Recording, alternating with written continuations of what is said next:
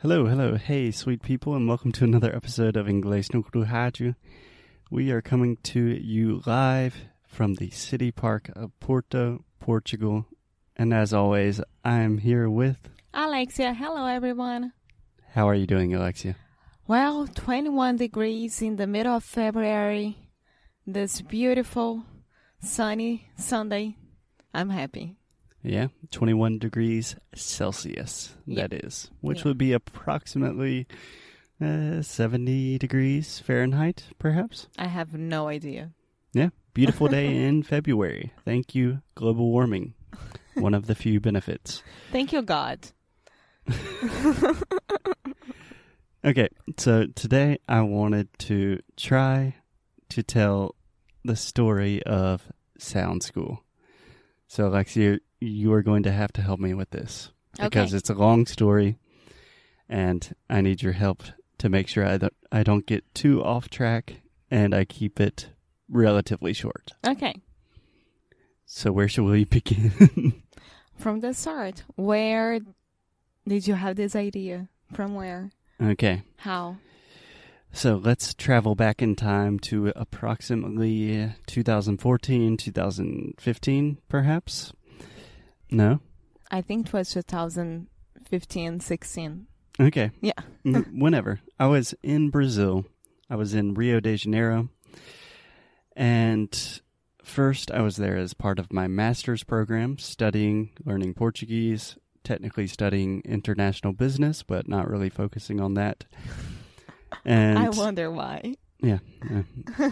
so, anyway, long story short, I finished my master's degree in the U.S., decided, okay, definitely do not want to work in a corporate job or in a more corporate position. So I returned to Brazil and I had to make some money. So I decided to do one of the only things that I know how to do, which is teach languages. So I started teaching private English classes everywhere in Rio de Janeiro. And it was really fun, but really hard work because I was traveling all around the city every day.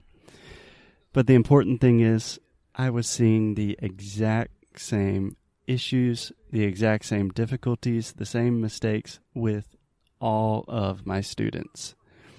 And all of my students were having issues with pronunciation. Does that make sense so far, Alexia? Yes, because I remember this phase of your life Yeah. that you were walking all around Rio. You wanted to do that. You didn't want to grab like a bus or metro. yeah. So I was walking around Rio giving a lot of private classes, and there was a big difference in between what students were saying that their difficulties were and what I was actually perceiving their differences to be. So most of my students were saying things like, I get nervous when I have conversations, or I need to learn more grammar, vocabulary, all of those normal things.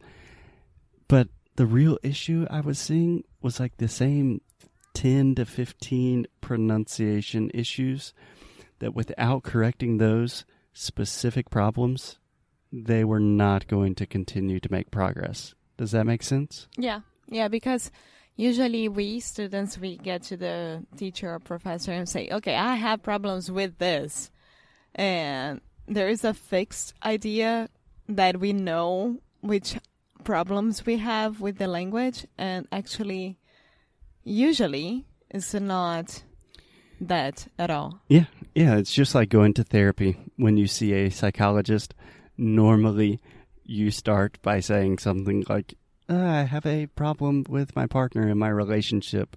And then after six months of therapy, you recognize, like, oh, I was just loo- looking for love and acceptance from my parents, something like that, right? Yeah, Okay. So that's kind of the beginning, the origin story. I was teaching a lot of classes. Everyone was saying that they had one problem, but in reality, it seemed to me that they were having pronunciation problems. But there was also the problem that I didn't really know how to teach pronunciation, and not many teachers do because it's very difficult.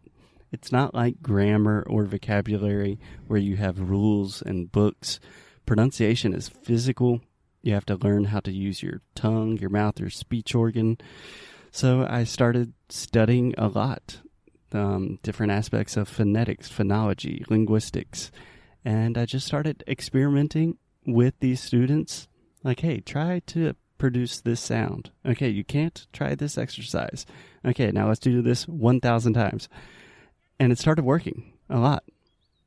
And I think you remember this because I started doing the same thing with you. Yes, because Foster and I, since the beginning, we were trying to speak Portuguese and speak English with each other. It wasn't. A, it was very organic.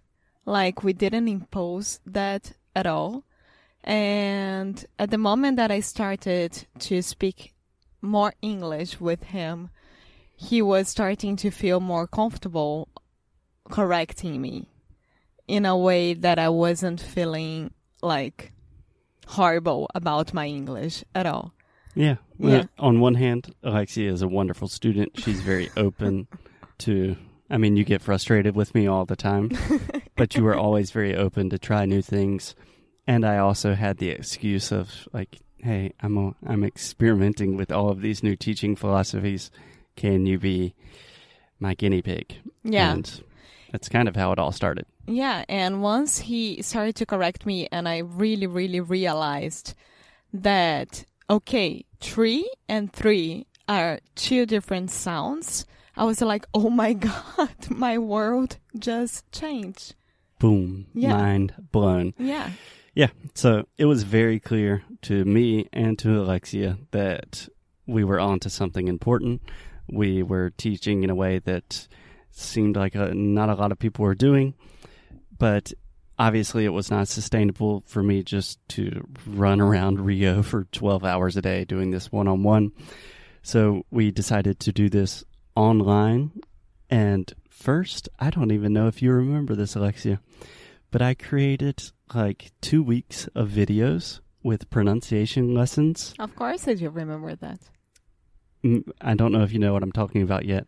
So my idea was to pro- provide different exercises, training pronunciation, and I would give you specific feedback, personalized feedback, and I emailed everyone I know, all of my former students, and I said I will do this for free. All you have to do is watch the videos, do the exercises, and I think four people did it. And like two were your family members and two were my students. So really no one no one did it at all. So i said okay um, maybe doing this for free isn't maybe you need to give people more initiative so the next crazy idea we had was to do a 30 day challenge and it was a very simple idea 30 days every day I would teach a different pronunciation lesson and I would just send a video or an audio in an email. And the idea was it's $1 per day. I'm creating these lessons in real time. And if you're interested, come join us. And it was crazy. It was crazy. It I was crazy. I think we had perhaps um, like 30 or 40 people do it. Yeah, and they were all from the United States, Brazilians in the United States already. Yeah, they were either people that Alexia knew, your friends and family, or Brazilians living in the United States. Because at the time, this is another very long part of the story, but at the time, we were not able to accept payments in Brazilian reais. We could only accept payments in US dollars. So we could only offer courses to Brazilians living in the US. So we did a 30 day challenge. Most of the students really, really enjoyed it. They learned a lot. More importantly, I learned a lot. And we could see what was working and what wasn't working as well. Yeah, in real time. So students were saying like, "Hey, Foster, uh, day 14, that was amazing. That was super important. It helped me a lot. day 17, I had no idea what you were talking about. so it was really useful to try to create something more comprehensive and something that could really. Periquito! Did you see that? Those are periquitos. Parakeets. Yeah. Wow. Awesome. okay, so the 30 day challenge went well, and we wanted to turn it into a real, full, comprehensive pronunciation course. So we had the idea for the name Sound School.